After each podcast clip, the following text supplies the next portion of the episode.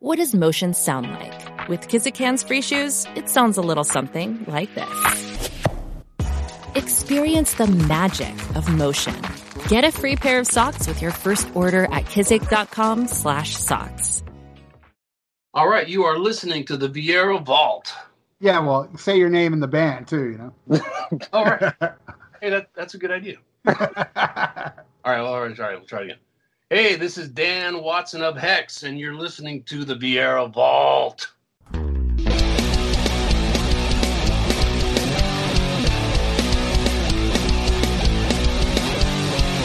a jam, I swear, it's a down. It's my podcast. This guy's insane. Rock your brain. It's just some a Steve Viera vault. Smack 'em a gob, and it's time for another Viera Vault. This week, it's hysterical. I did a killer interview with Dan Watson from Hexx. Well, I did some of it. Uh, my ex guitar player, Willy Barter, William Barter, um, is a huge, huge Hexx fan. And he had to be part of it. And he joined us and he was very drunk, but funny as fuck. Not a slurring drunk, not, you know, incoherent or anything. He was on the ball and uh, Dan got a kick out of it and uh, was very uh, was very happy to hear Willy's fandom because Willy knows his Hexx. So, uh, without further ado, let's get into it. This is me and Willy's interview with Dan Watson from Hexx. All right, it is a pleasure to have with me from Hexx, Mr. Dan Watson. How you doing, Dan? I'm doing great, Rob. Thank you so much for having me on your show, man. Hey, thank you for being part of it. And I have with us as well William Barter, who's uh, a huge fan, and uh, he's going to have some questions for you. Say hi, Willy.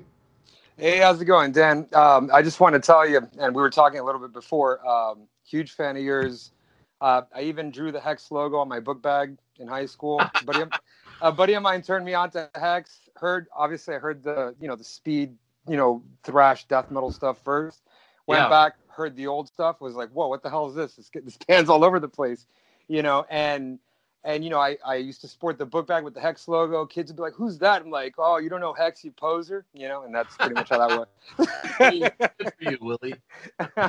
so it's a it's a real pleasure to actually talk to you, and and I got to tell you, and I, again, I said this before, but um, you know, I really, I personally admire you as a guitar player because, you know, the stuff that you did, um, you know, throughout your career. Uh, you did some pretty sick stuff. I mean, you guys got really, really technical at one point. You know, like pretty techy. You know, and um, Went overboard a little bit there. it was think awesome. I think we might have been smoking too much pot back then. but I mean that I mean that shit just rips your face off. Like seriously, like from from like right out the gate, you know. But um, okay, I'll go ahead and let we're- Ralph take over. well, I, I, I would like to, Dan, before we get, because, you know, Willy's got the history, and I am aware of the older stuff as well. I'm, I'm no poser, but, uh, but, but, uh, but I do want to get right into Entangled in Sin. I got an advanced copy of it. Um, and, uh, wow, it's a great album, man. Um, Oh, thank you. yeah, yeah, I'm telling you, like uh, songs like Power Mad, like re- really, like you know, stuck to me, and Beautiful Lie, and, and and the song that really got stuck in my head was Vultures Gather Round. Oh, good. But but but the title track, uh, there's some interesting lyrics on that one. What what inspired this song? oh, see, you opened up a whole can of worms there, man. um, well, t- well, what it is is I, I I was born into a religious cult where my father was the leader, Mm. and um, he it, much like the song, uh, he lost all his followers, and it, it wasn't because he was smoking and drinking and jerking off to porn. It was just he, he's just uh just con- you know i think he was confused at the time and he he had sustained a head injury and there were some other issues so but yeah just so i, I kind of have this you know this father issue and i have issues with religion because I, I grew up watching how uh easily you know weak-minded people can be manipulated by by religion and by charismatic religious leaders. Right. Well, it's a very, very interesting song. So, yeah, it's not technically about your dad, but it's a very inspired song from from your Yeah. upbringing. Yeah, and and from a you know, kind of like the whole thing, the whole you know the Catholic Church thing. You know, it's like you're you're born a sinner and all that stuff, and you know, so you, you're they they make they make it so they put you in this box right away, and then you know if you're indoctrinated with that belief, then you're screwed. You know, so I just I just don't like that whole uh, you know mind control thing that the, that religion does, especially especially you know uh, Catholicism and you know. Right, right. Now, um, this Amen to uh, that. is is there is there like um, because it, it's been three years since the last album, uh, Wrath of the Reaper. Three years already? Wow. Yeah, 2017. Have fun. Yeah, exactly. Uh, was there more thought? Because to me, it sounds like there's more thought put into this album than not. and Wrath of the Reaper is great. Don't get me wrong. I'm not uh, saying that's a bad album, but this one seems a little more cohesive and a little more thought put into it. Would you agree with that? Yeah, and I appreciate you, uh, you know, noticing that because yeah, that we I, I did put a lot of thought, especially into the lyrics and into the concepts, and uh, you know, the thought the songs were w- a lot more thought out and planned out, and you know, we, we were more selective with the kind of riffs we were using, and, and I, you know, I'd, I'd come up with a bunch of riffs, and I kind of narrowed it down to the best 200 or so and and made the album out of it you know Right. And uh, you re-recorded a couple songs from uh, the first album, right? Terror and Night of Pain. yeah yeah that was actually our manager uh bart gabriel's idea uh you know the, and the idea behind that was you know the first album the no escape album you know was our first album and you know it, the production wasn't that great on it and he thought those songs you know deserved uh, uh, another another shot at, at uh, uh, some time in the spotlight, you know, and and uh, he was right, man, because uh, re-recording those, we were able to really, you know, get a really good version of them. Because the, the the drums aren't very good in the first on the No Escape album, you can't really hear the drums, and you know, it was just, and it was fun just to re-record them. And of course, our singer Eddie Ve- Eddie Vega just nailed it, you know, crazy Yeah. with the with his vocals technique. So yeah, I was really I was really pleased with those songs. I was pleased. I'm pleased with the whole album. You know, it's uh, it's it's pretty much what my vision for it was. You know, and whether and whether anybody else really likes that or not, I don't know. But I, I got I gotta like it, or I can't, or I don't want to put it out. You know, so I'm, Well, I'm funny in that the, in the end of the day, Dan, as long as you like it, it's a success, right? yeah, and I'm I may be the only one that listens to it, but hey, you know, Well, me, me and you. Look, that's good. I'm, glad I'm totally alone. yeah, I, uh, unfortunately, Willy couldn't hear it because um, cause of the pandemic. He's not too close to me, and I was I was uh, sworn to to secrecy. I could not share this with him because I actually wrote saying, "Can I send this to my friend? He wants to be part of it." No, you can't share it. I was like, "Oh, okay." You know, but um, you know, Willy unfortunately hasn't heard it yet. When when the, when is it released? Um, I, Oh, I see here, twenty the September twenty fifth, twenty twenty. oh, okay, that's what it is. I better write that down so I know it is. yeah, no, actually, what, what happened was I was supposed to go over, but I coughed on the phone because I'm a chain smoker, you know. And he's like, "Oh, don't come over here, man. You got the corona, you know." No, I'm just kidding. I'm kidding. I'm kidding. yeah, you got him. can't be too careful nowadays.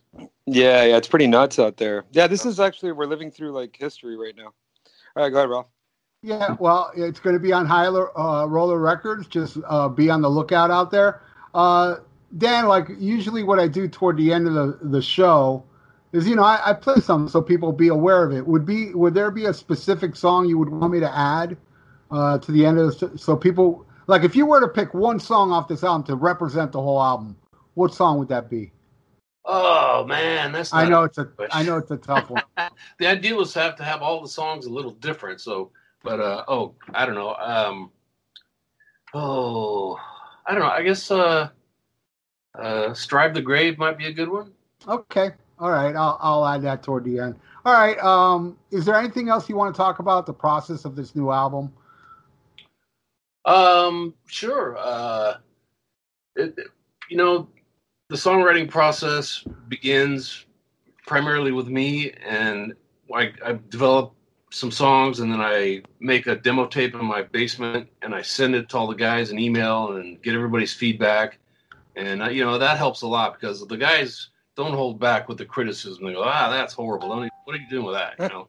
Right. Uh, and then they'll say if it's if it's if they think that's good or something we can develop. So that's the first step of the process is making sure all the guys like the riffs and like the songs and everything. And once once I get because if those guys aren't vibing on it, I can't go to the next level with it, you know. So the band has to really be vibing on the material.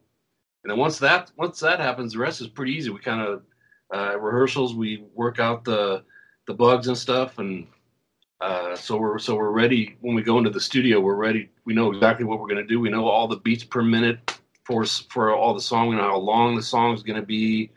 We work out any weird things beforehand, so we don't waste time in the studio. You know, we've been doing this enough to where we kind of have a little our little process refined so that we can deliver, you know, the best recording we can do with you know with the budget we're offered.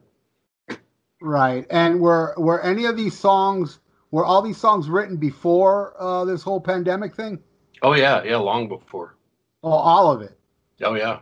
As And and the, whole, the, the recording was finished long Oh. before the pandemic came out.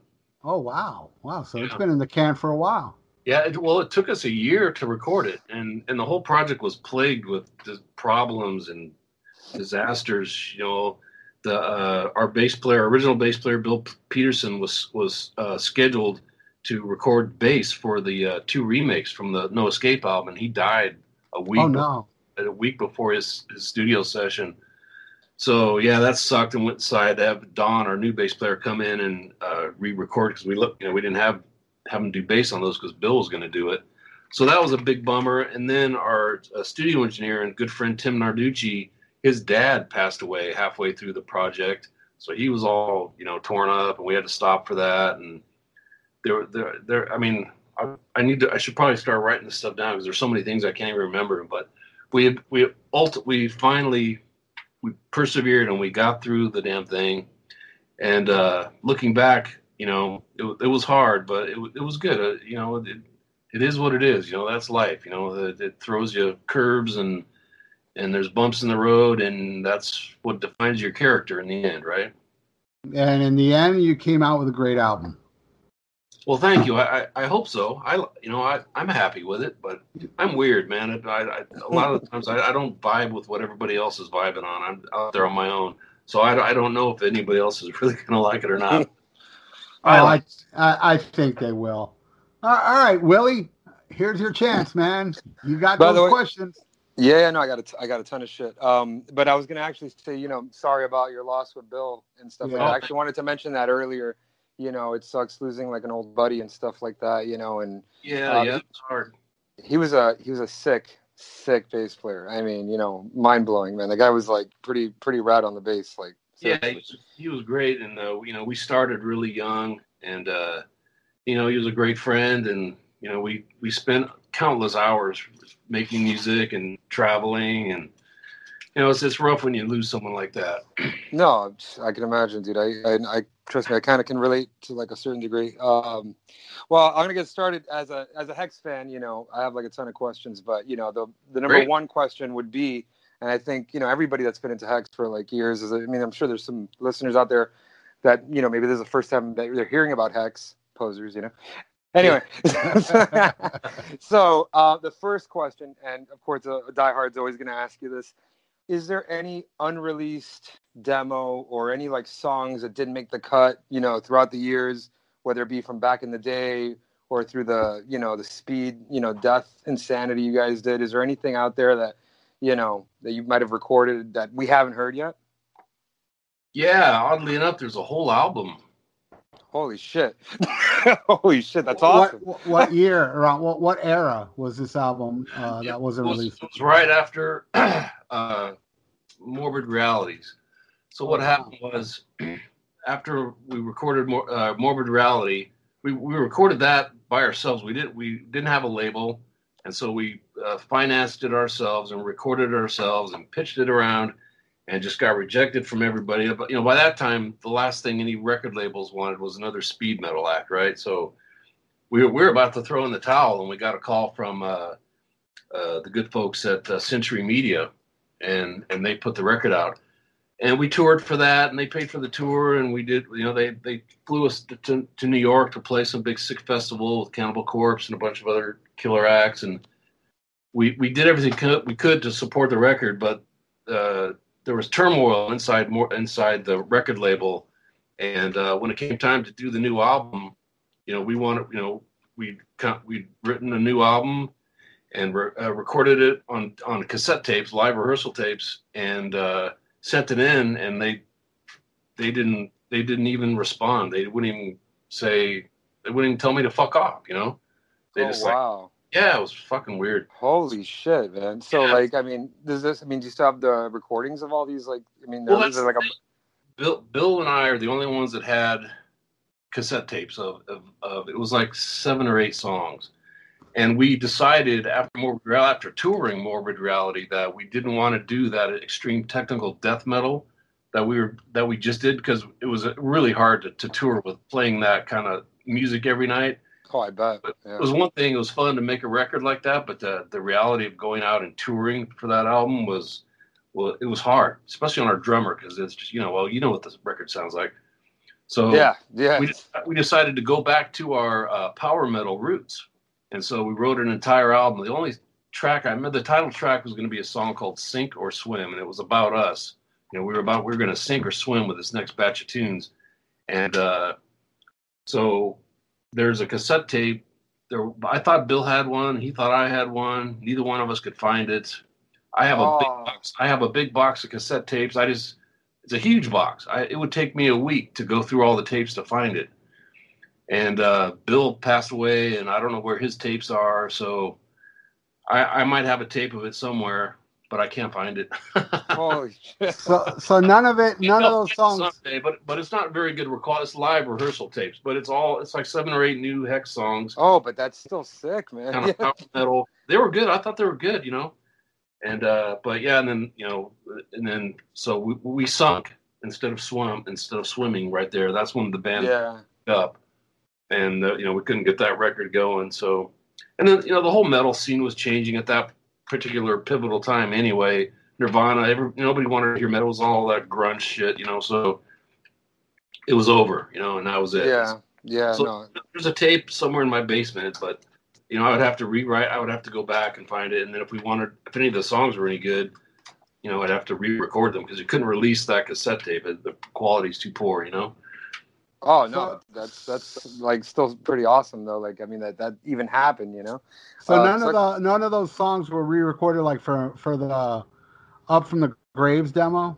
No, no, Okay. that was all all new stuff. And yeah, like I said, we were trying we were we were trying to go back to the power power metal roots, like under the spell. So all the songs were more groove oriented. We weren't doing there was some fast stuff going on, but nothing like Morbid Reality or Quest for Sanity. You know, You think if down you think down the road you, you We've done the road you oh, one eighty already. You know, Right. Go ahead, Willy. What were we saying? No, I was gonna say, do you think down the road, like if you ever found that tape, you'd ever record, like re-record some of those just for the, you know, just for kicks, or nah? maybe um, if the songs, like I said, if the songs are good, you know, it's like you know, it is when you you think a song's good, and then you put it on a tape and you listen to it thirty years later, and you go, "What was I thinking?" But uh, you know, maybe that's why we didn't get another record deal because the, the songs weren't good enough. But I think they were. It wa- we were excited about it. It was it was good grooving stuff, man. And you know, uh, Clint, the other guitarist, had wrote several songs, and they were cool, man. But you know, we had that death metal vocal thing going on, but it was it was the music was more power metal, but the vocals were death. So oh, that's was awesome. weird combination. That's Yeah. yeah, the that's pretty. That record that'll never be. oh, well, it's good that uh, you're, you're, uh, the last two albums were on High Roller Records, so I guess you guys got a good thing going with them. Yeah, we're really lucky that those guys are on our side, man, because uh, they're really cool and they've helped us a lot. And without them, there you wouldn't be hearing from Hexx right now at all. But without them and Bart Gabriel, there there would be no Hexx to talk about right now.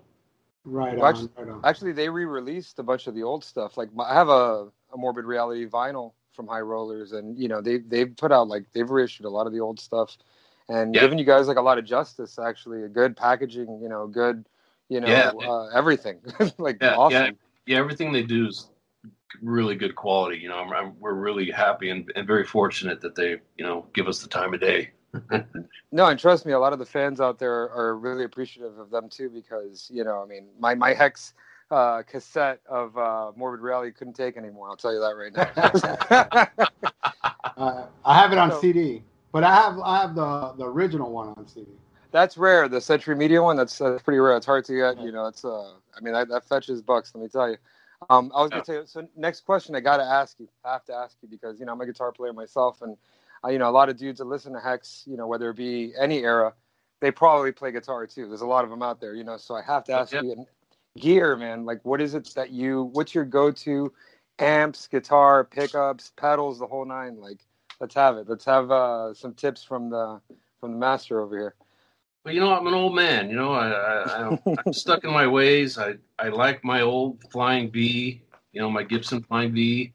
Uh, I, I think I think there's a Seymour Duncan in the bridge position, and that and the one I use most of the time. Oh yeah. oh, yeah. uh, my you know John Marshall works as a a you know he's a big shot at Mesa Boogie there and uh, you know up, up north in Northern California. So he's he turned me on to some you know to the Boogie amp. So I I this album I, I used the Boogie to record you know the dual rectifier to to to record this album. Uh, the last album I think I used an ENGL amp uh, for uh, Wrath of the Reaper for for all the rhythms, and I used a Marshall for the solos. But this time I used the boogie for everything, and I, it just it just sounded so mean, you know, the rhythm, especially when I doubled the rhythms, it was just crunchy, and I thought, ah, that's what I want. Yeah, I saw you. I saw you with the uh, Mesa Boogie on a live uh, clip on on YouTube actually, and uh, I was that's why I was asking because I, I know they used to use Marshalls I think back in the day. Everybody Um, used Marshalls. Well, you know, it, it, you know, Marshall amps, you know, the, it's kind of a they're they're a one trick pony, right? But it's a good trick, you know. Yeah, no, vicious. No, seriously. And any other like effects or anything that you use uh, aside from the amp, like any pedals or anything that you're No, a big fan no. of? No, I I try to just I really don't. I used I went through a phase like all guitar players do, I guess, you know, where I Mm. experimented with all kinds of pedals and sounds, and I thought I was going to be Pink Floyd for a minute there, you know, and then you know, and, and I just I'm I, the older I get, the more the, the more the need for simplicity, and uh, plus the less you know I've I've done s- you know enough live shows to know that the more things you have going on, the more chances something could go wrong, you know. Yeah. And so I really, especially when we're traveling and touring and playing somewhere like in a foreign country or something, I, I don't I just I just want to go directly into the amp. I want to make sure I get a good sound. I um I've been playing with a, a sound generator, you know, like an amp simulator that I, I take when I when I when we travel abroad because that way you can I can get the tone I want and just plug it into any amp and just use the clean channel Yeah. And it and it's it's good enough. You know, it's I get a good sound that way, and it's consistent, and the the box is bulletproof. You know, it's, Hmm. like a stomp stomp on the. I have a it's two channels, so I have one for solo boost, and then the other for rhythm. And that way, I can just perform. I don't have to worry about, oh God, I got to get to the wah pedal now, or I got to go and, and push on the flanger. Ah, fuck, fuck all that. I don't, you know, I like to out the window. I just want to get out there and fucking, you know, really just lay it down and perform and have a good time. I don't want to be bogged down with a bunch of, you know, a, a bunch of effects that you know most of the time people don't don't notice it anyway. They're looking at the lead singer's balls or something, you know. So it doesn't matter. Which brings me to my next question. Um, not about you know lead singer's balls, but like as far as like as, as far as influences, uh, I you know I've actually gone on the the Hexx Metal website, read all the stuff. Great stuff on there, by the way. Really crazy shit. Like you guys got a a lot of information about the band on there. Um, Oh, yeah. You know, anybody that's a fan of, of Hexx should really go on there and like read up on on some of the history of the band. But um, what are your like you know for the people that don't know, what are your influences? I know you mentioned UFO and stuff Oh, like that. Like early on, what would what's what really got you going and getting you into the whole like just playing guitar and wanting to be in a band and that sort of thing? Well, actually, my um, uh, Uncle Joe got me into playing music. He was a, a guitar player in, in, in bands in the '60s and '70s, and you know he had long hair and played a Les Paul, and he was cool. And uh, he his his band would rehearse at my grandmother's house, you know, where he lived on Saturdays, and uh, uh, I'd gotten my first guard guitar. I think I was eight, seven or eight, and I'd got my first real electric guitar and a little amplifier, and I was learning how to play. And uh, he invited me over to to his rehearse to watch his band rehearse in, in my grandmother's living room. And uh, I was just, you know, I was like, I'm hanging with the I'm hanging with the cool guys now, right? So I'm just a little kid, right? But they're being cool, and they were they were kind of goofing on that I was, you know, already, you know, playing guitar and into it, and they let me sit in with them, you know. So I mean, my amp wasn't, I, you know, we couldn't hear what I was doing because I had a little prac toy practice amp, but I felt so cool jamming with those guys. You know, I, I couldn't really play, you know, but I, it was, I was, it was great, man. It that that did more than anything to, you know, fire fuel the fire for me. And then he turned me on to, you know, Michael Schenker and Ritchie Blackmore and uh, Tony Iommi and on and Oh on yeah. you know, Rick Derringer, you know, Robin Trower, or the list goes on and on. He turned me on to everybody. And I was Oh, just cool. a sponge. I went out and bought all the records and I joined that uh what was the thing you buy, you know, 99 cents for 100 records kind of deal and you never pay 'em. Columbia Columbia House. Columbia.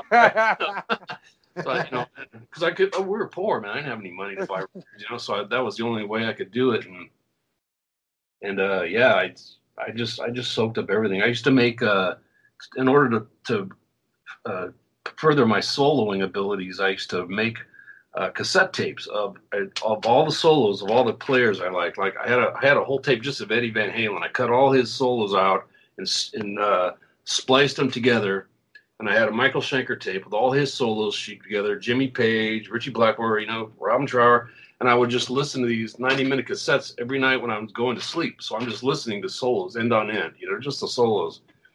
And uh, when I got older and was, you know, lucky enough to have a girlfriend sleep with me or something, it would drive me crazy. It's not even a song; it's just soloing, soloing. You, you wouldn't understand, honey. That's awesome. That's fucking awesome. Oh yeah, Oh, yeah. And um getting back to like uh, you know, the early days and stuff like that. What you know, I, I noticed uh, Kirk Hammett was mentioned a couple of times on the uh, Hexx Metal website. Like, what's your Mhm. relationship with him? Oh well, uh, Kirk lived right around the street from where my grandmother lived, and uh, when my uh, parents broke up, we lived at my grandmother's house for a while.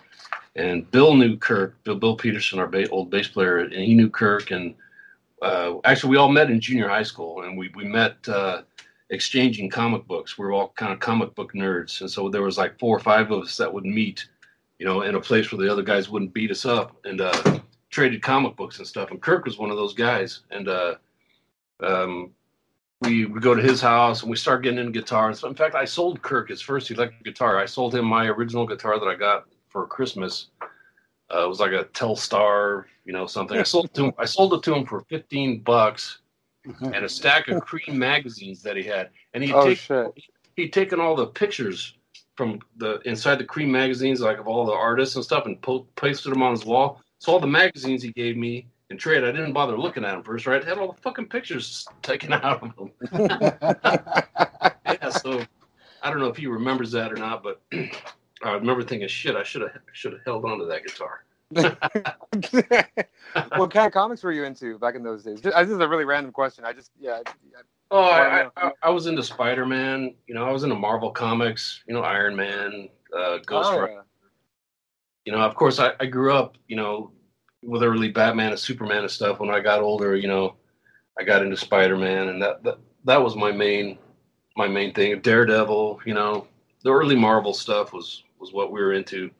So is that where that Spider Jam comes from at the end of uh, Morbid Yes. Reality? Because you guys, you guys do a sick, like, dude, and it's totally from the '60s cartoon, and like, and it's so Yeah. awesome. That That's shit is good. like legendary, like really great. Is it is that you, Willy? Yeah, Yeah. yeah. Yeah, yeah. That's very observant of you, man. That's you're you're pretty sharp. I'm going to be looking out for you. well, no, I could tell, dude. You had the whole like ding dun dun dun dun dun dun dun dun dun. I mean, Yeah. I I watched every single episode of that shit. Yeah. So Yeah, like when I heard that, I was like, oh my god, Hexx is into Spider Man. Fuck yeah, man. Yeah. Fuck yeah. And I'm not the only person that noticed. Uh, actually, our, our drummer, uh, Caesar, you know, I actually mentioned that I was going to interview. I was like, dude, I got to ask him what's up with the Spider Jam. Who, whose idea was that, you know? like, what's up with that, you know? Yeah, that- people noticed. Oh, that's cool. Yeah, for, I actually forgot about that that song. That that was fun to play live too. It was, you know, it was it was, it was instrumental. You know, so it gave Clint a break on the vocal, and we got we got to have a jam on it.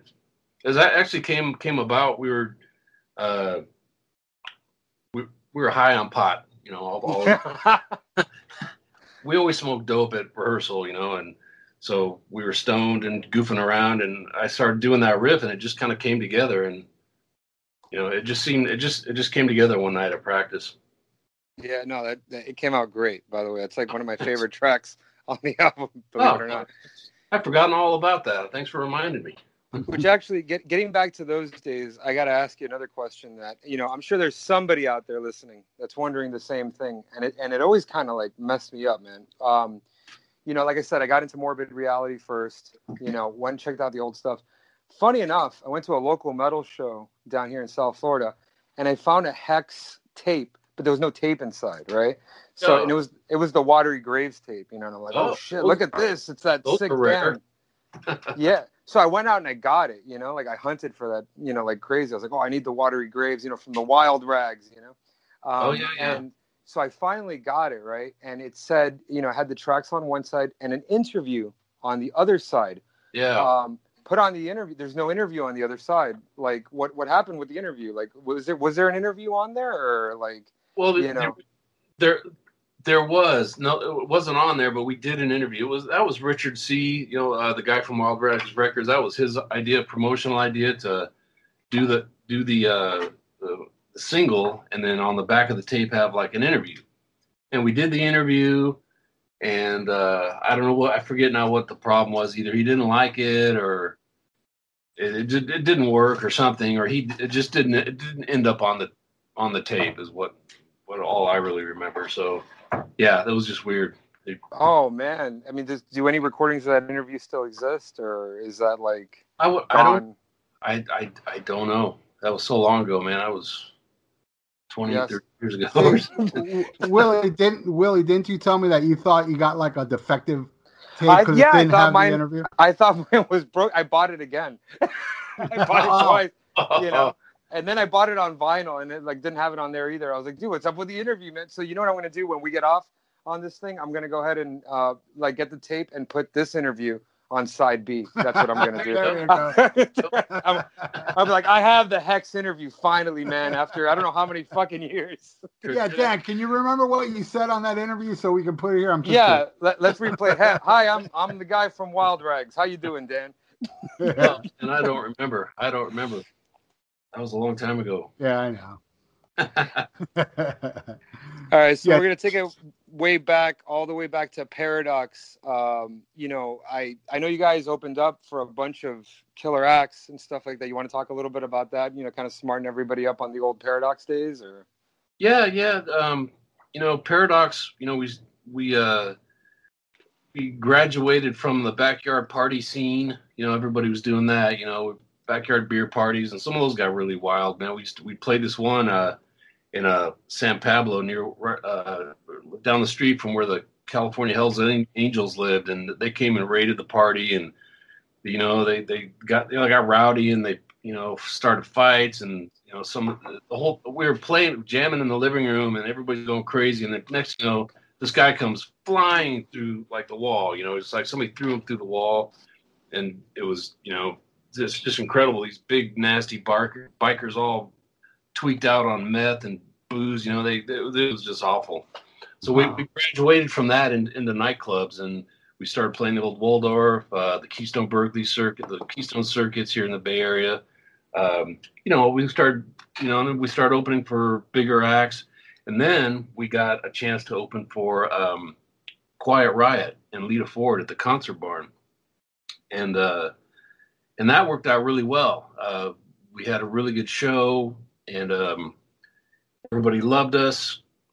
And then the following week, uh, we got to open for Dio's very first concert when he started when he left Sabbath and uh, went out on his own for the Holy Diver tour. You know, Jimmy Bain and uh, Vivian Campbell on guitar, and uh, we got we got to open that show, and that was a complete opposite.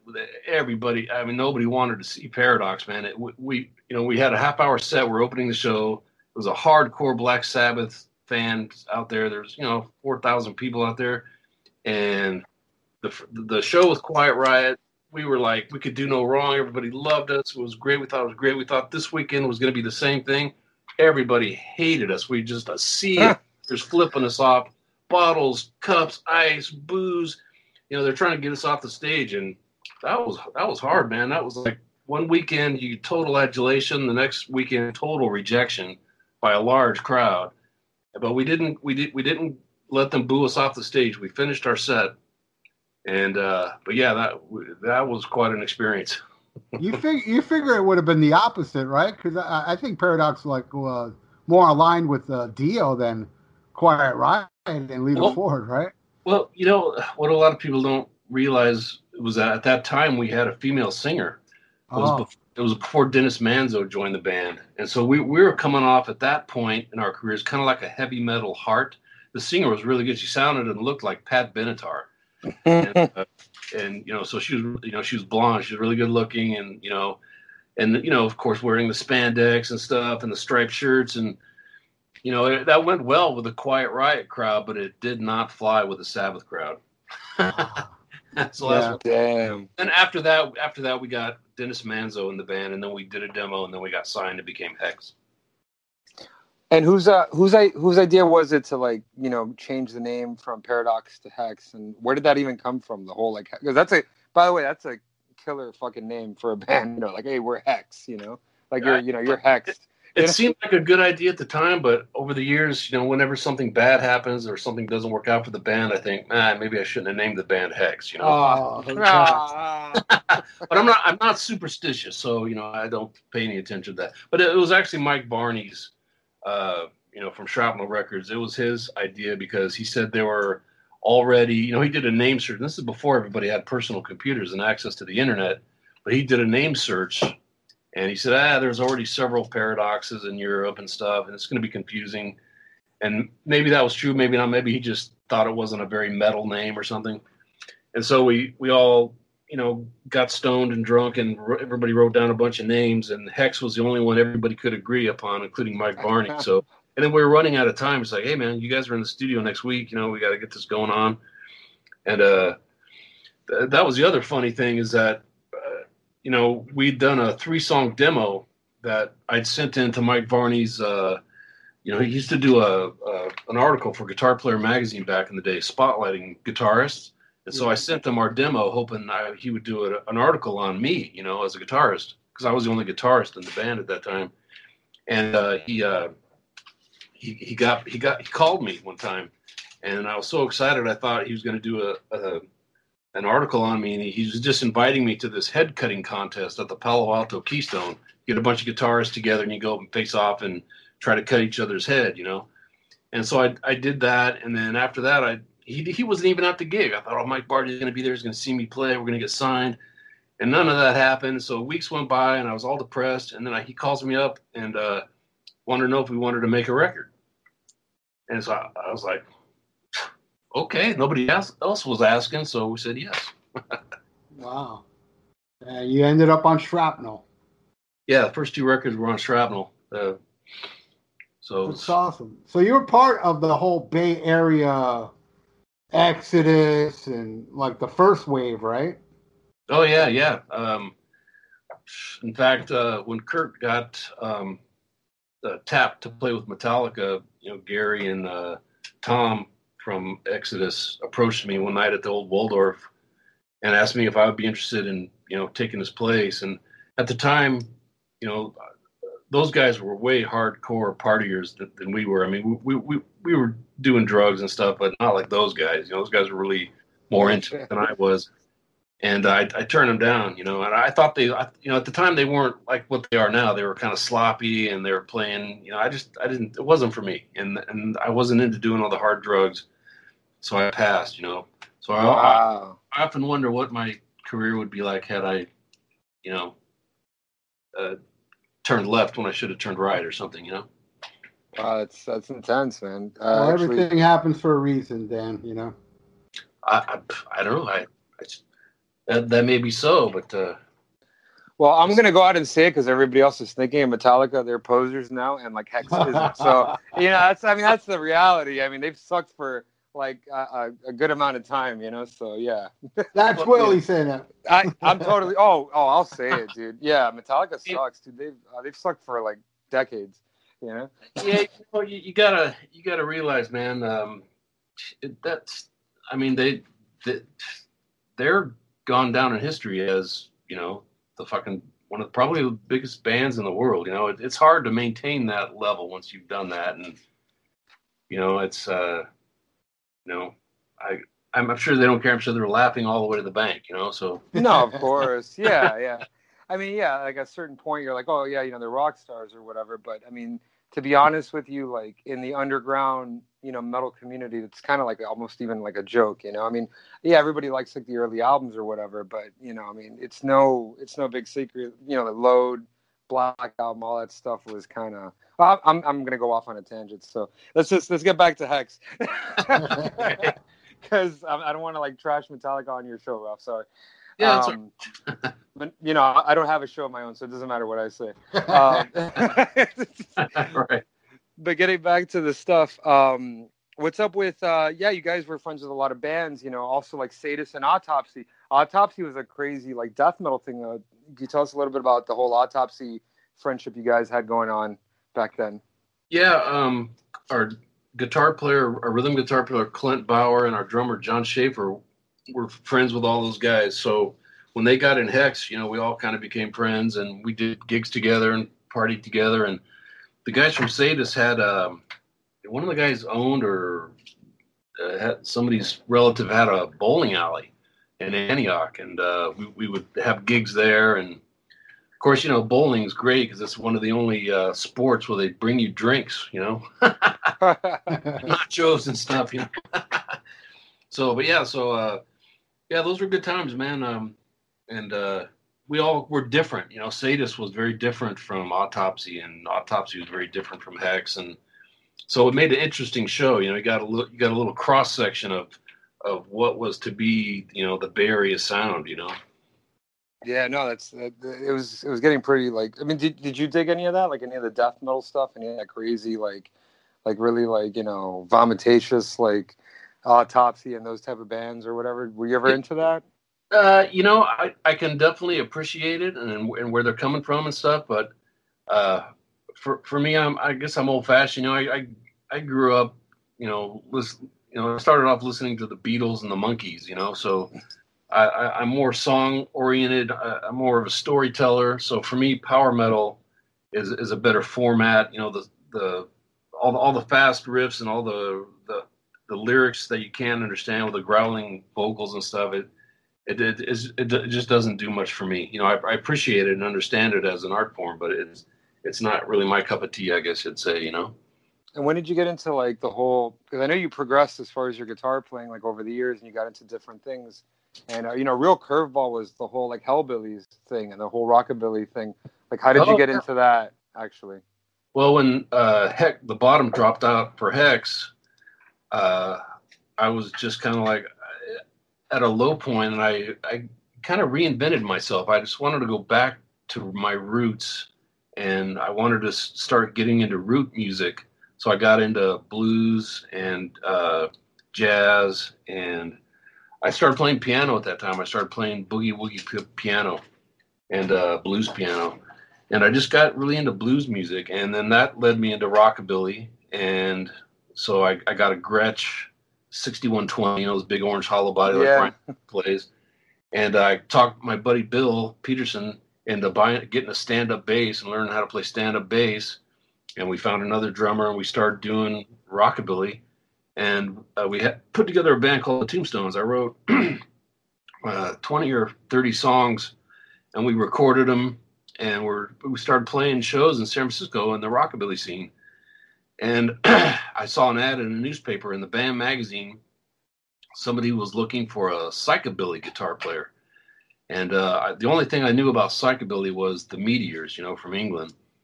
and uh, and I I called up and apparently I was the only guy that called up that even knew what psychobilly was. So I got an audition, and after I'd learned their set, you know, was their songs are very simple compared to what Hexx was doing. So it was fun. I could I could totally get drunk and play hellbilly shows. You know, like three or four cards, four songs, or three or four chords in the songs. You know, it's like blues, but you know, vamped up punky rockabilly. You know, and so it was a lot of fun, man. We we I I toured Europe three times with the hellbillies, and we you know we actually had pretty good following over there. And uh, psychobilly is more happening there in Europe than than here in the states, but but we did some pretty big shows here in the states too. You know, we, we uh, did big shows at the Knitting Factory in Los Angeles, and uh, there's some other other. Oh, we played uh, House of Blues, man. We we got the headline, the House of Blues, in Anaheim and in uh, um, uh, downtown Los Angeles.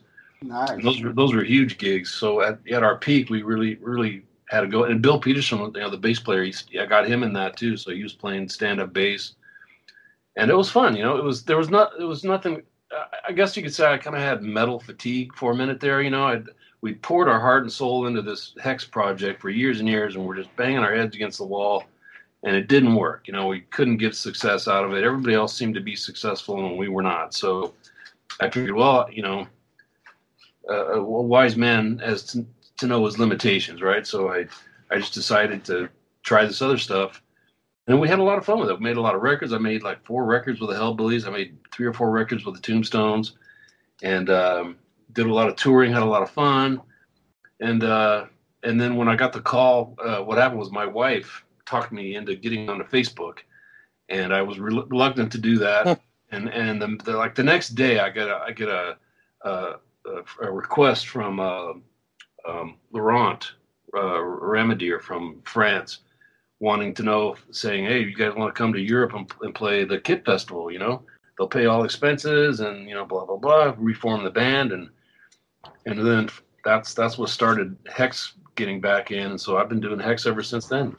So so uh, when you were invited to uh, to play this festival, by then like the fatigue was gone, right? You did you get like a new appreciation for metal being away from it for a while? Yeah, that, and uh, you know, I think it was necessary because I did well. I didn't have the heart for it anymore. You know, I it, I would just I'd given everything and had gotten nothing in return. You know, in, in term for, from my perspective at that time, and so to revisit it again, it it was like it was fresh again. It felt good. It felt right. You know, like that I needed to step away for you know ten years and then come back to it. You know, right. so um, yeah, it's, it's weird. You know, I guess not a lot of guys do that, but that's what I did. Uh, it helped. It really did help. Yeah, and I think it made me a, a more well-rounded musician to understand, uh, you know, the the early roots music formats. You know, the, the early country stuff, blues, especially uh, pl- uh, starting to play piano. You get you get a feeling for, for chord structures, song structure, and you know what works, what doesn't work. You know, just, you get a different perspective from playing the roots music. And then when you go back to metal, and I, I just realized, wow, man, you know, I had a different perspective and a new new outlook on it. So I, I don't know. I don't know what Hexx would sound like right now if I hadn't done that. You know. Right. Will, actually, you there? Yeah. yeah. No, no, I'm here. I'm not listening. Uh, actually, it's funny because you know when you were talking about you could go out on stage and just play drunk or whatever. Oh, by the way, just so you guys know, for the record, I'm drunk right now. Uh, by the way, I've been like pounding down scotch like like a madman, you know, while we're like talking. I'm like excited, you know. It's like it's you know it's uh, it's party time. I'm talking to you know freaking Dan from Hexx, man. It's sick, you know. So what's what's your drink of choice? That, that's not even on my list, but I want to know. oh man, you know what? Um, I uh, I'm a was a bourbon man for a long time. I love Jim Beam, Maker's Mark, you know, the top shelf bourbon. Oh, uh, yeah, I had I had to stop though, man. I uh, the end of this month on the 27th, it'll be a year that I have not had any alcohol. Oh, I, yeah, my doctor, my doctor said if I didn't stop drinking, I wasn't going to live to see my next birthday, and that was last year. So uh, I had to stop, and I had to change my diet. You know, I, I can't eat meat anymore and stuff like that. I have to, you know, stick to a, a plant based diet. And I can't have any of the processed foods I'm an old man. My body is worn out. I just can't handle that shit anymore. But believe me, it, it's hard, man. I, I hear your ice clinking, and it's making me thirsty. Oh, dude, I, am sorry, man. I didn't. Well, I had no idea. Well, to, to make you feel better, Dan, I'm drinking Crystal Light. Oh, okay, well, have a drink, Uh, man. I, uh, you know, I, I still like to smoke pot, but I, I can't, can't do the, can't do the alcohol anymore. Well, yeah, uh, me as well. Five years ago, and it wasn't due to my drinking, because you know Willie will tell you, I, I, I had the, I was an occasional drinker, but I went to the hospital. Uh, my pancreas was all messed up, and uh, it had nothing to do with alcohol. But the doctors didn't believe me. So you can't drink no more. I was like, yeah, it's okay. No, no, no, no. You can't drink no more. I was like, it's fine. I was like, but, but I'm not an alcoholic. Sure, you're not an alcoholic. That's what they all say. Yeah, Well, whatever- But I, but I did stop, so I'm with you, man. And Oh, congratulations for being a, a year off it. Well, thank you, thank you. Yeah, it was necessary, man. You know, it was time. You know, I I look back on I started drinking when I was I started playing in clubs at age 16, and they used to pay us in alcohol. You know, Right. and uh, I've been drinking ever since, man. And um, you know, I figure, you know, I I'm old now. I you know, I, I drink a river of bourbon and an ocean of beer. You know, so I got it out of my system. It's still it's you know when I see somebody drinking a nice cold beer or taking a nice shot, especially I like I like bourbon on the rocks. You know, so when I see that, it, it's like it's nostalgic. And I, but uh, the, my mind knows I, you know, that time is for me is gone. You know, I, I can't just can't do it anymore. Uh, life's more I, important, man. I enjoy watching you guys do it, so I'll live by. well, Willy. yeah, oh, dude, I, I hope you- I hope that like because yeah, I went to go get some ice earlier. I hope that didn't come out in the recording. You know, like I was like, oh shit, you know, yeah, yeah, it did. it did. Ah, fuck, I, dude. it don't matter. It's okay. it's all Well, right. it's yeah, heavy metal, you know, rock and roll, whatever. You Yeah. know? Yeah, hey, it's not, you know. Yeah, But it, yeah, it's funny because I actually the last drink I just poured myself, I did it straight because I was like, oh shit, the ice, you know, like that's probably coming out in the recording. Um, it adds it adds ambiance. Yeah. there you go. Yeah, a little bit of you know, it's funny. You know, you guys were saying that the uh, the production. You were talking about the production on the uh, on the early stuff. I actually like the production on the early stuff. I mean, yeah, it's cool to hear it clearer. And actually, now that I, because I said I didn't hear the new album, so I'm actually even more excited now because I didn't even know you guys re-recorded anything from like Hmm. the old stuff. So I'm I'm dying to hear this shit. You know. Oh, it's real. Um, it's it's amazing, actually. You know, it's night and day. Actually, is uh, the clarity. I mean, they did a really good job uh, on the production on the whole album, really. Where the old songs that were re-recorded, sound, you know, it blends well with the rest of the album. You know what I mean? Has the same sound, right? You did that Yeah. all at the same time.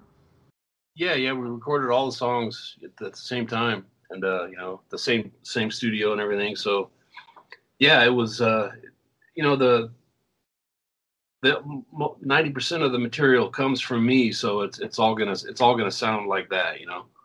Right. Yeah, you, you guys have a really good singer, though. I mean, this, you know, I, I mean, and even you know the drummer. We've talked about your drummer. Like he's he's sick, dude. He like really is like top notch. You know, you've always been, you know, it looks like Hexx has always been like surrounded by really really like talented guys. You know.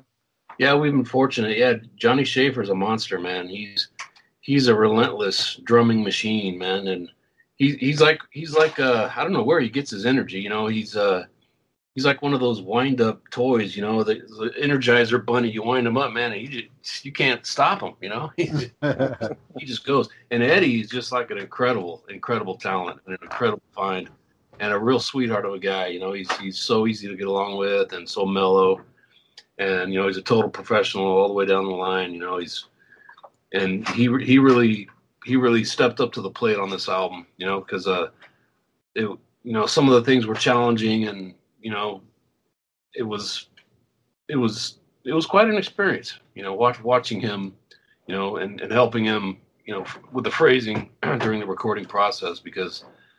And, you know, I, with every line that we record, you just you just start getting goosebumps. You go, man, that's really good. And then he doubles it, and then he adds a harmony. And it's like, wow, hey, this is working. Are there any like um any more reissues that you know of coming out? Any like uh box sets or anything like that you you know you might know of like down the road or anything like that? For Hexx? Yeah. Oh no, um, yeah, they they pretty much milked us dry, man. We've we've, we've released about everything we, we have except for the missing album. You know. Uh, yeah, dude, that tape, man. Yeah, Yeah. that's that's. I mean, there's a lot of people that have to listen to this. Are gonna like. I hope you, I'm sorry, I didn't want to like open up a can of worms or everything. Be like, oh, dude, where's that Hexx that we've never Well, heard? You know? if you can't find it, you can't find it. What can you do? well, yeah. I did look for it once, but I, you know, I- after listening to twenty or thirty tapes, and there was three or four hundred more tapes to go, I just, I, you know, I was saying, damn, why didn't I mark that fucking tape? You know. Ah. Oh, Back in those days, we, we would just use the same rehearsal tape over and over until we got the song good enough, and then we'd pull it out and put it in a new tape. And a lot of times, you know, we were stoned and we didn't mark it. And I think that's what happened. It's just some blank tape somewhere that has our album on it that no one will probably ever hear, you know. wow. Well, here's a pretty random question. Like, how do you feel about like tapes versus CD versus vinyl? Like, what's your favorite? Like, when you want to like jam out at home, do you like like to listen to stuff on vinyl, or do you like to like just hear an MP3, or like what's what's like your like you know go to as far as that goes? Yeah, I've got a, you know, I still have a record player, and I uh, down in my basement, and I I have a large record vinyl collection, and I, I still play records all the time. Uh, I have a, a, a large compact disc collection as well, so I, I play those too, and uh, uh, I've got uh, you know an iPod and stuff, so I've got I've got everything on MP3, I got it on CD, I got it on vinyl. You know, it's like every time they change the format, I got to buy the Beatles White album again. You know. yeah, yeah. The 180 gram. Oh, I got to get that one now. Yeah. Yeah. Same here. I, I bought the White Album many times, many a times. That's a good Yeah. album. Yeah, it's just like you. It's like uh, a lot of people are like, no, vinyl's the way to go. I'm like, I have more vinyls than CD. I have a huge vinyl collection, but I still love CDs. You know? Yeah, you too. Uh, it's it's like a mini album. You know, I, I can see why the vinyl's still popular, especially in Europe, because it, it's such a big format. You know, you got a nice big artwork. Yeah. You know, like what I what I used to really enjoy back in the day was, you know, when you buy a record, you know, I, you had to save up your money or mow 500 lawns, you know, whatever it took to get enough money to buy that record, and then you take it home, you unwrap the shrink wrap, you know, it's all brand new. You put it on your turntable, you sit down on the bed or lie down on the bed and read the liner notes or read the lyrics, and just get just get involved in it. You know, it's That's that's exactly what I did, Dan. I'm I'm 55, so I'm Ah. a child. I'm a child from the 70s. That everything you just said, even mowing lawns, because you had you had to be very specific too. It's like, God, I only got enough for one album, so you really, really had to do your homework. Yeah. Well, Yeah. Uh, my, my dad was a tightwad man. He, you know, he I was lucky to get 25 cents for mowing the lawn, so I had to mow the lawn a lot to get to buy a record. Yeah. I, I used to go mow other people's lawn. They're they're a little more Yeah. generous. yeah, yeah, I did too. I, I used to just take the lawnmower and walk up and down the street and knock on doors, you know. And then we, we used to make candy and take it door to door and sell it. It was just rancid, horrible candy. We had this candy maker thing, and it was, you know, but people felt sorry for us and us, All for music, man. yeah, yeah, it's, it's like that, you know. And yeah, I did the same thing. I, you know, I used to take my bike. It was like a good three, four mile ride. And like uh, an example, like when I bought British Steel, and I stopped for a second, I turned the album around, I see like the titles like Metal Gods and stuff like that. Like got right back on the bike and was just so curious to hear this. And nothing more special than laying down after a good bike ride, listening to brand new music on a vinyl. You know. Yeah, yeah, it's great, man. It's so I think they still do that in Europe. You know, I think that's part of the attraction and part of the charm. You know. Right. So you got any more old school questions for him, Willy? Uh, I'm all out. I uh, actually, I, mean, I can keep going though. You know, like, but, I know, I, I know. but I'm actually kind of curious when you said the Beatles because I keep getting off topic. You know, first it was a favorite drink, now it's the Beatles. What's your favorite Beatles album? Because I, I dig the Beatles too, and that's kind of cool, man. Like, I don't know, like, what, what's your your number one Beatles? Would it be the White Album? No, you know, I was such a huge fan. Uh, I got into the Beatles, well, partly because my, my uncle turned me on to them, but you know, they I, I first first I got into the Monkees, and my, my first concert was at the Oakland Coliseum. I saw the Monkees in 1967 or 1968 with Jefferson Airplane opening up. Oh wow. That was my first concert, and and then I graduated to the Beatles. I, I didn't get to see the Beatles in concert, but I my parents took me to our drive-in theater when Hard Day's Night came out. Wow. And I was just a little kid, and uh, I I don't remember it that well, but my parents told me that during that movie, I, I was in the back seat. They sat in the front. They said I bounced up and down on the, on that seat through the whole movie. Drove them crazy. I Wow. would, couldn't keep me still. So yeah, I was I was you know just totally into the Beatles. So you know their entire there's such brilliant songwriters. You know it, it it's hard to pick one record. I, Sergeant Pepper's comes to mind. You know, um, Let I It Be- the.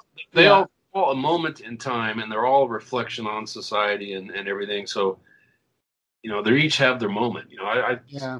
I love them all really still they're still they're, ma- they're masterpieces Same here. From Please Please Me to uh, Let It Be. But if I had to pick one, I'd say like the middle era, uh, Rubber Soul, Revolver. oh, That, Rubber that's, Soul yeah revolver yeah God, those would Yeah, be my favorites. But I love them all. brilliant That's actually actually that's actually my favorite era, like Rubber Soul and Revolver, like both of those two. You know, like they're pretty because it's like right before they got really like you know wonky and stuff like that, which is cool too. You know, but they were like before, kind of they, in that before they got area. into the psychedelic drugs or, or they were probably still into them but before before they became the trippy beatles Yeah.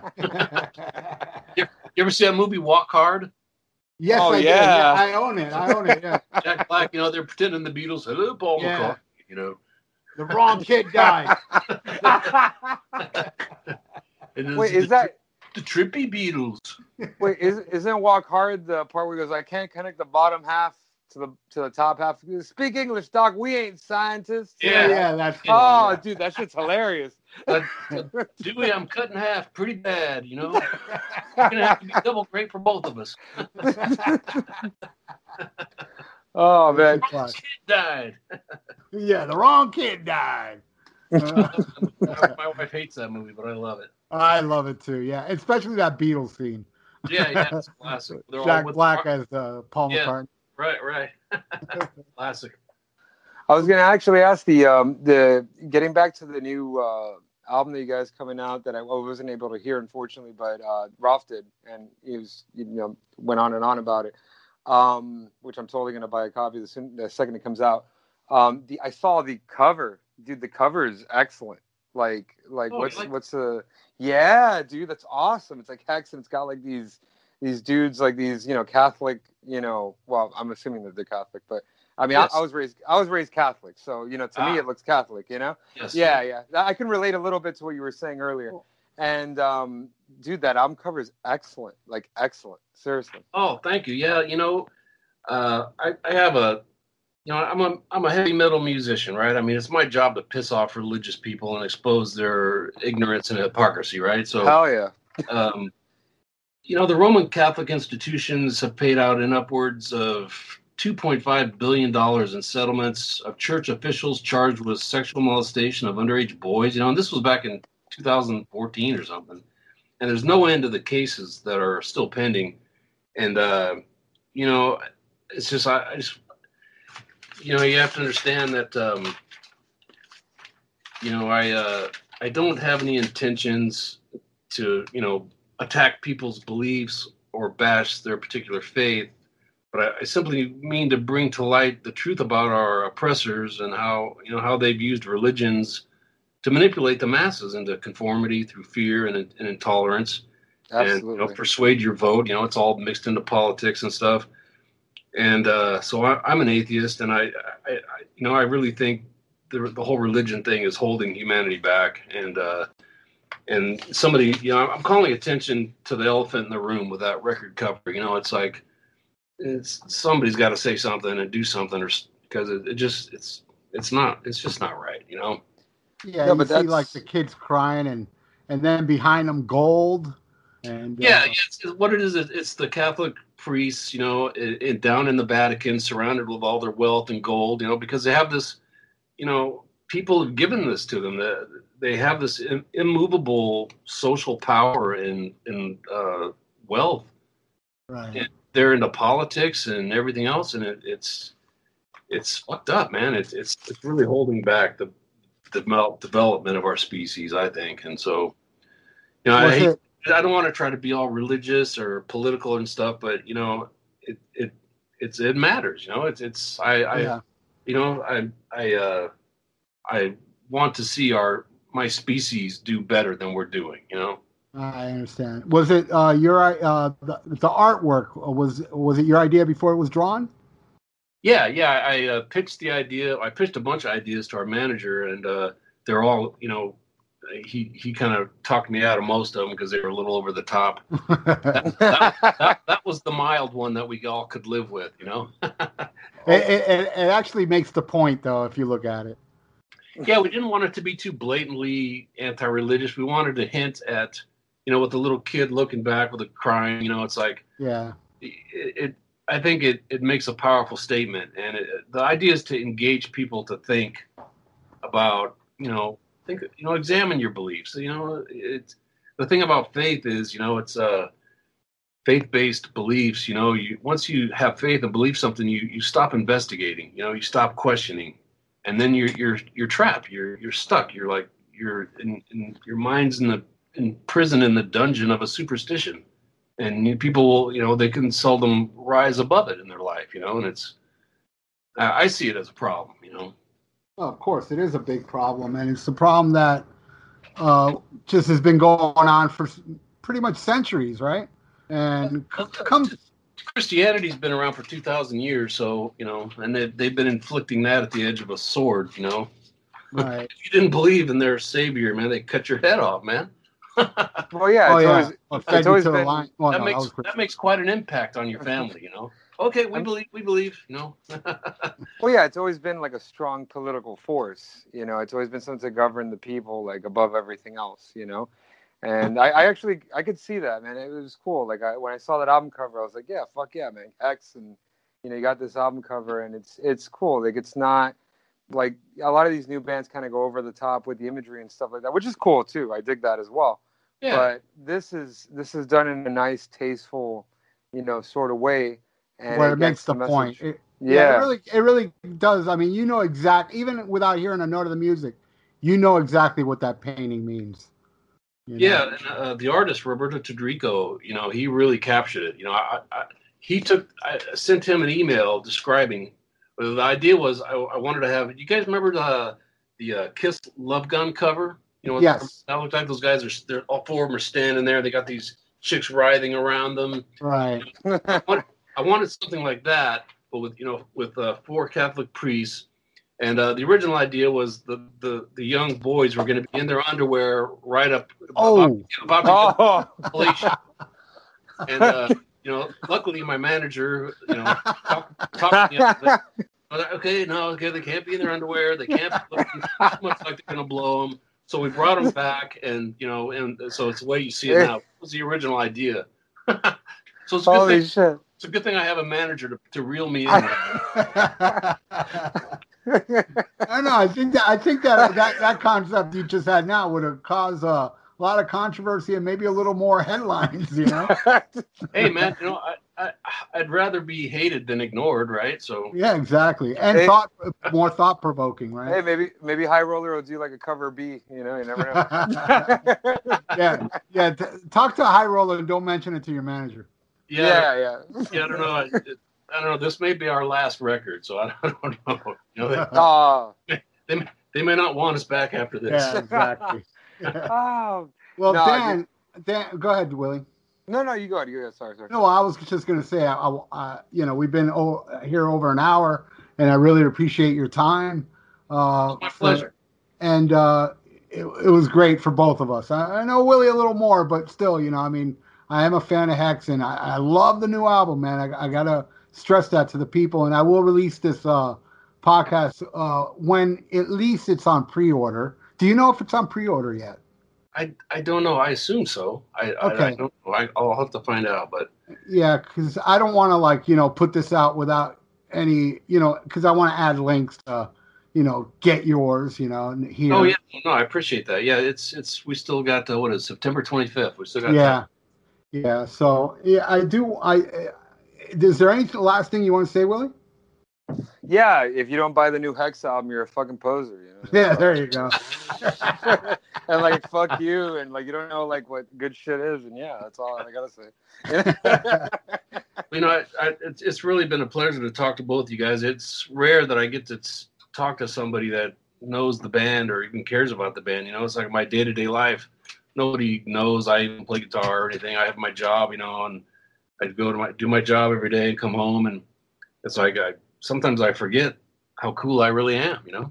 Oh, dude, let me just tell you, man. I've I've woken up with a really stiff neck from banging my head to Hexx all night, drunk out of my mind. You know, like let me tell you, there's a lot of people out there, a lot, a lot. You know, when you when you meet a Hexx fan, somebody who likes Hexx, you know, you don't really meet a person that's like, oh, you know Hexx? No, I never heard of him. Yeah, you hear, you maybe you might get that, but if somebody knows Hexx, it's always followed by, oh, dude, that's like one of my favorite bands. You know, like it's it's just one of those special kind of you know bands that it's it's like you're all in. You know what I'm saying? Like every Hexx fan out there, and I speak for a few people because I've I've met a few other Hexx fans out there, and you know you guys are really like appreciated by a good number of people out there. Trust me. So if you ever have any doubts or anything, like, oh, you know, I'm on my own with this. Only I'll like this album and this and that. That's actually not true. There's a lot of diehards out there you know, and the support will never stop coming ever, and and we'll all be eager to hear like a new thing, you know, and and and find that tape by the way. Maybe I'll, I'll, I'll, take some time and look for it again now that now that you reminded me of it. But I, I really appreciate your kind words. That that really makes me feel good because uh, you know, I sometimes I I forget, you know, why am I even doing this? You know, I just well, do it it's what I do, you know. well, no, because you're because you're a real rock and roll warrior, man. That's why. I'm just too stupid to stop, I guess.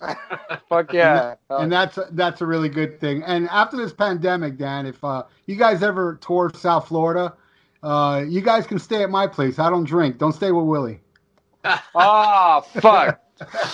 Willy, Willy, can come over too. I, I, I can be around people that drink. It's fine. Okay, that's fine.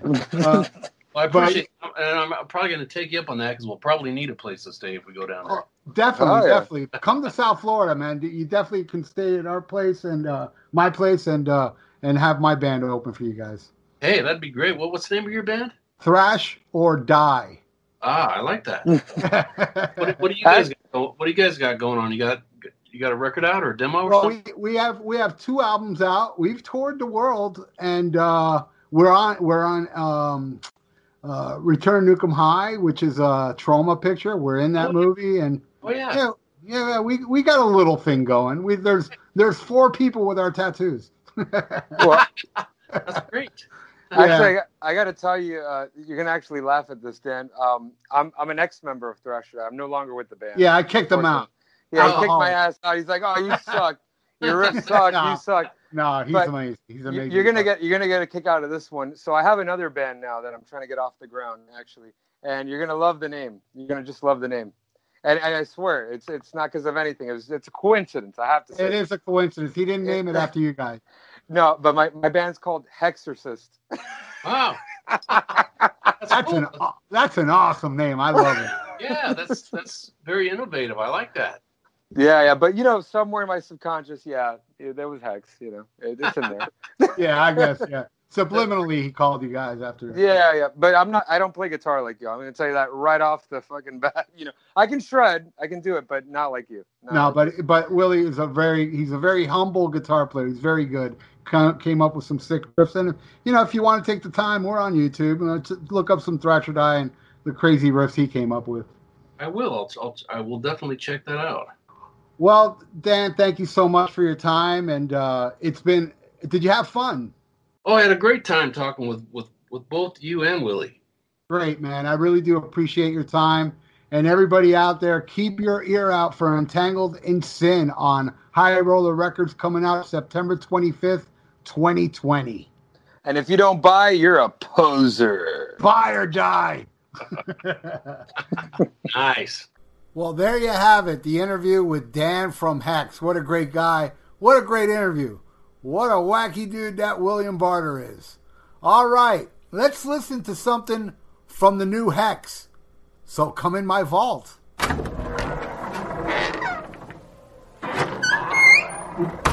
All right, here we go. This is from the new album, Entangled in Chaos, coming out September 25th, 2020 on High Roller Records. You look at the description below, you find out how to get yours. Get it. It's damn worth it. And here's some proof. This is a song that Dan had a hard time, and I don't blame him because all songs on this album rules, but he said, play Strive the Grave. So here it is Strive the Grave by Hexx.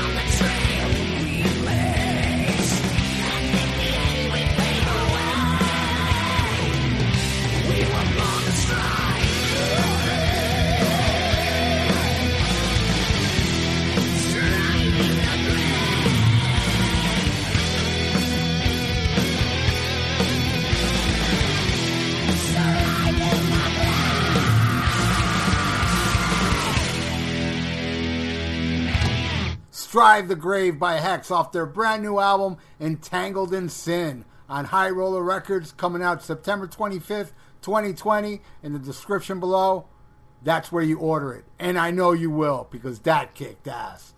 Once again, thank you everybody for listening. Thanks everybody out there that's sharing my podcast and that's subscribed and leave me those iTunes reviews. And I'll read them on the air and I'll read your name on the air. And thank you so much if you're still listening, because you're a true hardcore Viera Vault fan, and I appreciate you more than you know. So there'll be more episodes. Yes, I got more episodes in the can. There's no ending in sight. Every Sunday, I'm putting up a new one on Spreaker, YouTube, and Apple Podcasts. Thank you so much, everybody. I love doing this. I love you that's listening to this. Till next time, schmack a macabre.